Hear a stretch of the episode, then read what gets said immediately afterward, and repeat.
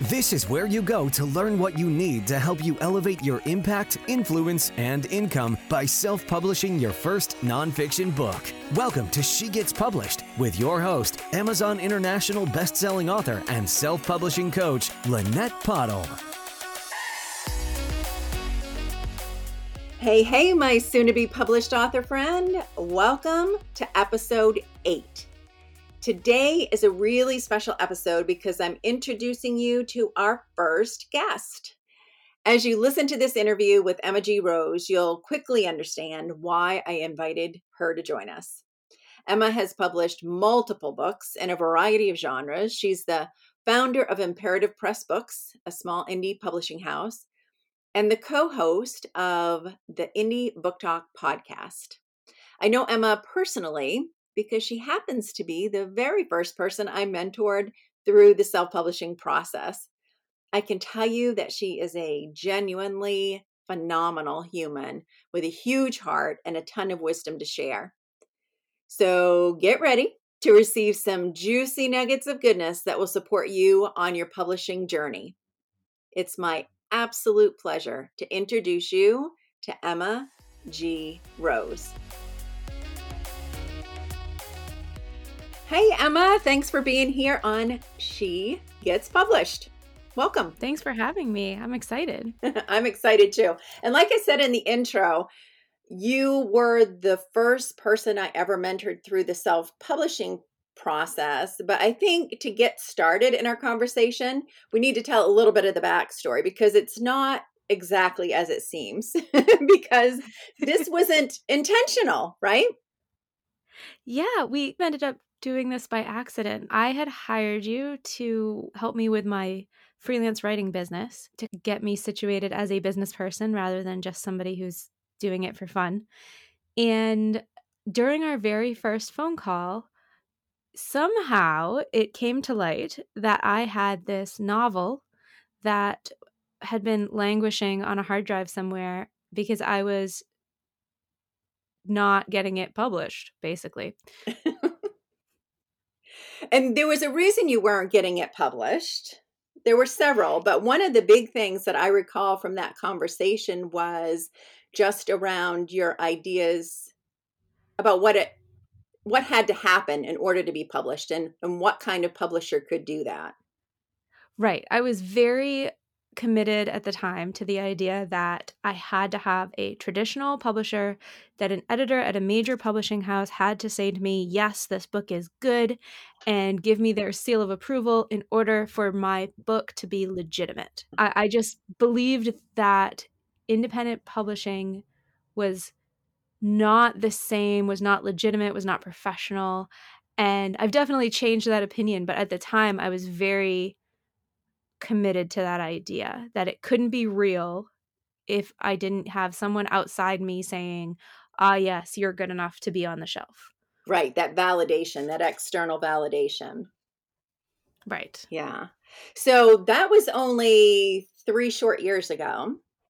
yeah. Right. And you mentioned in our first call that was something that came to light. And it didn't take a whole long time before you were thinking about it and considering maybe I will dip my toe into this world and maybe I can do self publishing. Once I started doing the research, I realized that the idea that I had was partially, I guess, old fashioned would be the word. I remember being in high school and reading back issues of like Writer's Digest where they talked about how people had independently published, self published, vanity press, all of that, and ended up with, you know, warehouses full of books that they couldn't sell or just all kinds of horror stories about it. And I wasn't really aware because I'd written that off so completely. I wasn't even aware of the incredible advances that had, had been made in the publishing world where we have print on demand and we have you know a, a couple of large distributors that can take even a self-published book, even an independently published book, and put it into bookstores and and onto the major platforms. So I really just didn't even realize how far publishing had come. And so until you pushed me to rethink this concept, I didn't even know what was available to me. I had opted out without even exploring the possibility. Uh, that is uh, opted out before exploring the possibility. That's really powerful because we do that in other areas of our life too, but certainly as it comes to self publishing. And so you have really gone from one extreme, let's say, to the other because from like, no way would I self publish to the point of truly I consider you to be a champion of the whole indie experience. Thank you. I, I like to believe myself to be a champion because once I discovered this and discovered the possibilities, I thought, why should anyone ever feel like they can't get their book into the hands of people who want it? That that shouldn't be a thing. And so I now have my own publishing house. I now have Indie Book Talk podcast where that's what we talk about. We talk about how the indie book world is expanding and what authors actually have to do to get their book in the world and you know how the traditional publishing world is changing and maybe impacting how independent publishers operate uh, and I do tend to use the phrase independent because self publishing, still to this day, and this is personal, but still to this day, that the words self published reminds me of those horror stories in Writer's Digest. and so I use independent publishing as almost a, a tiny little mental differentiator that says i'm not it's this isn't a vanity thing. This is an independence thing. This is me choosing not to be held back by someone else's idea of what's okay for me to do. Yeah and that's a huge differentiator right? Because that is the thing with publishing our own books is it, it's retaining control of the process as well. Absolutely. Mm. and you give up a lot of control. You do get something from it Uh, oftentimes when you traditionally publish, but you do give up a lot of control as well.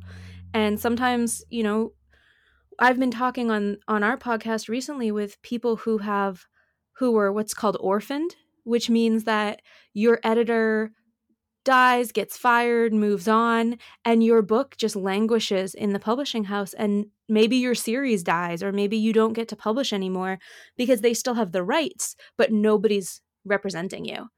And the nice thing about independent publishing is you represent you. You get to be your own best advocate. And if somebody says you can't do that, you get to say, oh, but I can, and I'm going to find a way to do it. absolutely. Absolutely. Well, I love that. And I know there's a lot of value in sharing that story and will it will encourage others as they listen. And what I'd like to do is dig into a few specific questions that I think will be super helpful as we underwent the process of walking through your self publishing, your independent publishing experience to start with. One of the things that we've talked about recently here on the podcast, back on episode five, is like, how long does it take to publish your first book? And while the mm. answer is it varies widely, I'd love it if you could share a little bit about that experience for you. How long did it take you to publish that first book? Oh, it was definitely less. I mean, publishing once I got serious because we're not going to talk about the, you know, once I came to the decision, yes, I'm going to do this. I think it maybe took eight months, maybe 12, but I think it was closer to eight. And a lot of that time was my learning curve. Once you've done it a few times, you can probably do it a lot faster than that. But for me, it, a lot of the time was spent fighting with myself, telling myself this is hard, telling myself I don't know what I'm doing, and then having you come in and say, okay, but you can do it anyway. And so, I mean, it's really like there are moving pieces that you do have to coordinate, and there are things that will be out of your control. So, for example, especially right now, printing and shipping is a mess. And it's a mess because of all the reasons that everything else in the world is a little bit frazzled. So you do have to build in some time for getting that first copy of your book in your hand to make sure it looks good. That might take longer than it took me when I did it 3 years ago. So there is a you know there there's some time in there that you're going to have to build in and I would say always build in a buffer because you never know what's going to happen that is outside your control. What you can control is how much time you allow yourself to make this possible. So for your first book, I'd say if you give yourself a, a solid year, you should be able to meet that deadline, that publishing deadline without undue anxiety. Yeah, and I think that is such a good point because it's if you set your goal to be a year and you publish in 9 months, well, how awesome does that feel? Right? Rather than right. dealing with the chaos at the end of rushing and hustling and stressing out because something's caught in transit and you don't have the books that you need and all of that. So, great advice there. And I know that during that first process, you got through the first book, and that was far from the end. That was just the beginning for you because you've published multiple books and multiple genres since then. What what do you think stands out in your mind as something that you learned through that first run through that you were able to adopt in the second process that next time you went through that process something that you added actually okay so this is actually a more confusing question than it sounds because often when I talk about publishing my first book, I talk about Nothing's Ever Lost, which was my first novel. But in reality, there's a little mentioned secret first nonfiction book that I published only on Amazon.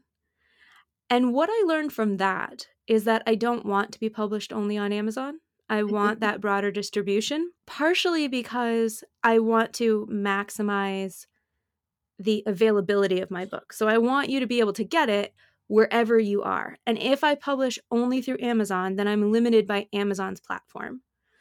And that's true anywhere. You know, if you build out your Instagram profile to to promote your book and that's the only place you're you're building it out you don't have an author presence in other places if something happens to instagram you're in trouble right so i think one of the things i learned was to diversify as much as I can without draining myself. So, for me, being able to publish through Ingram, to distribute through Ingram, and have my book printed by them means that I can be distributed everywhere.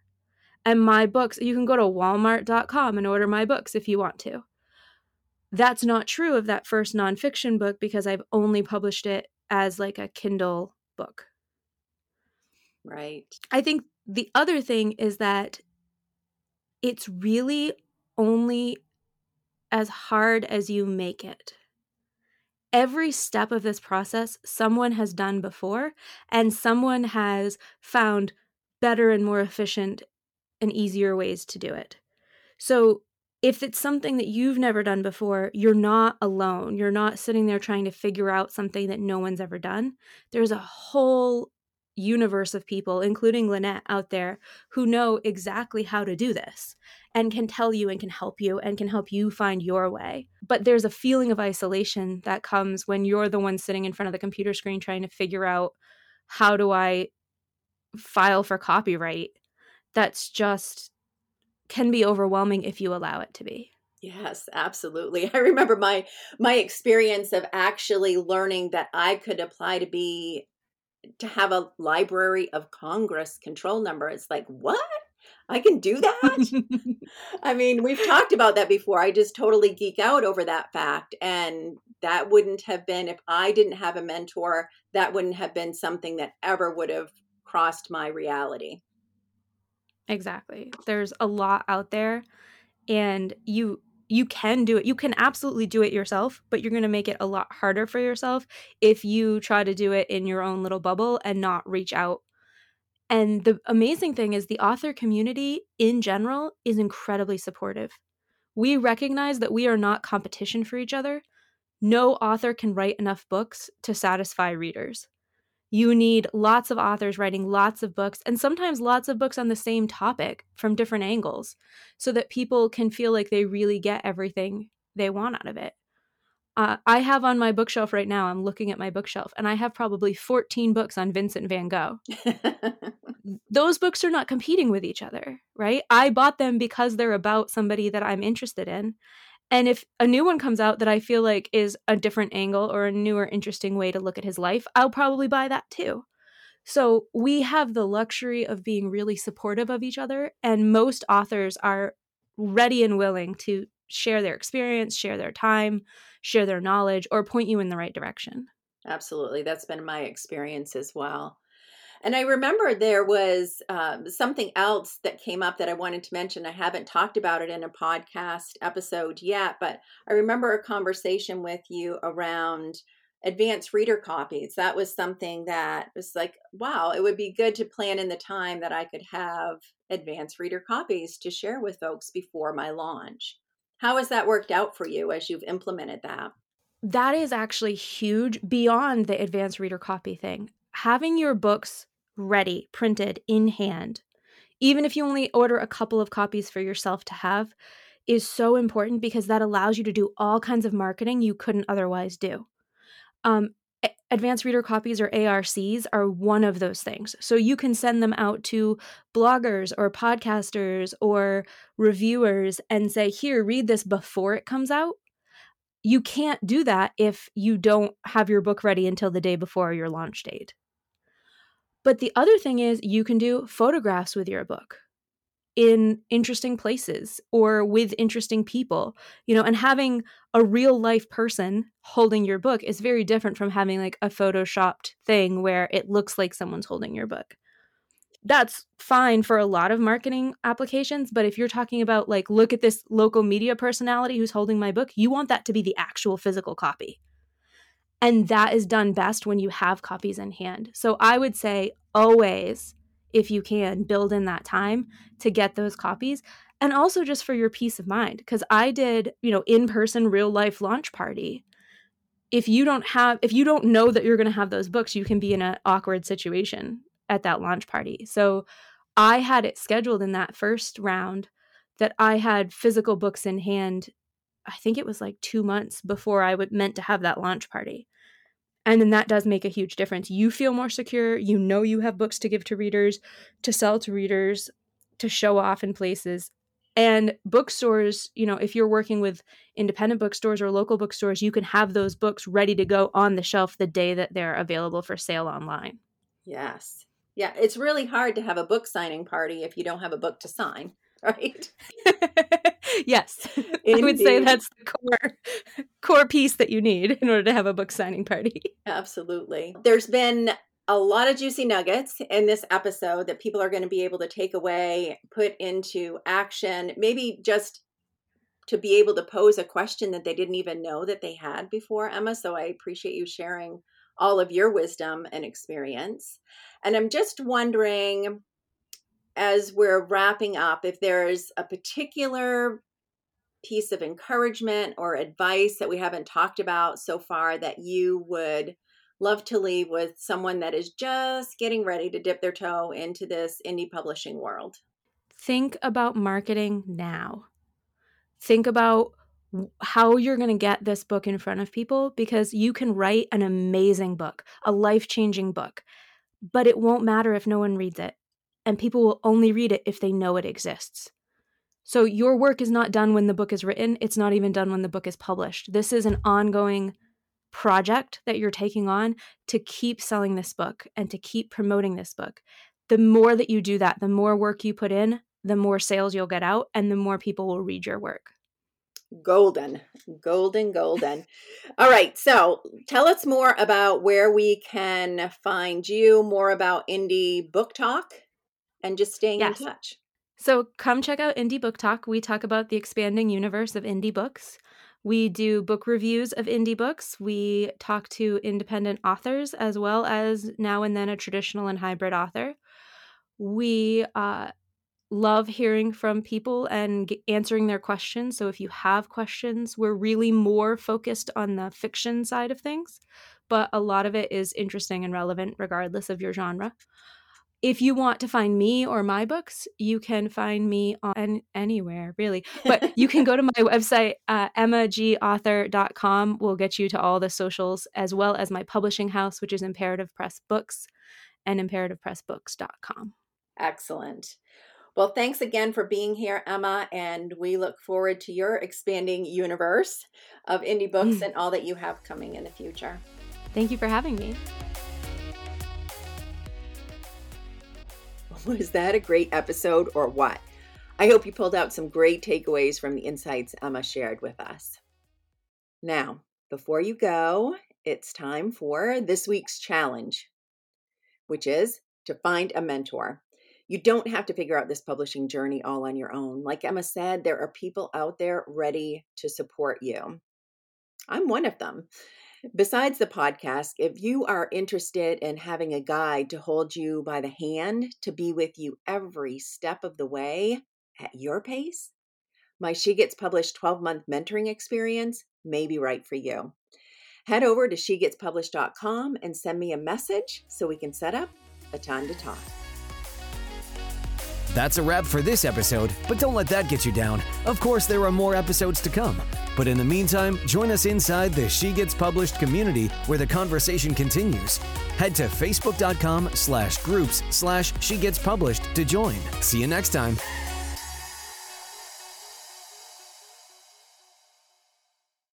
This podcast is part of the Sound Advice FM network. Sound Advice FM, women's voices amplified.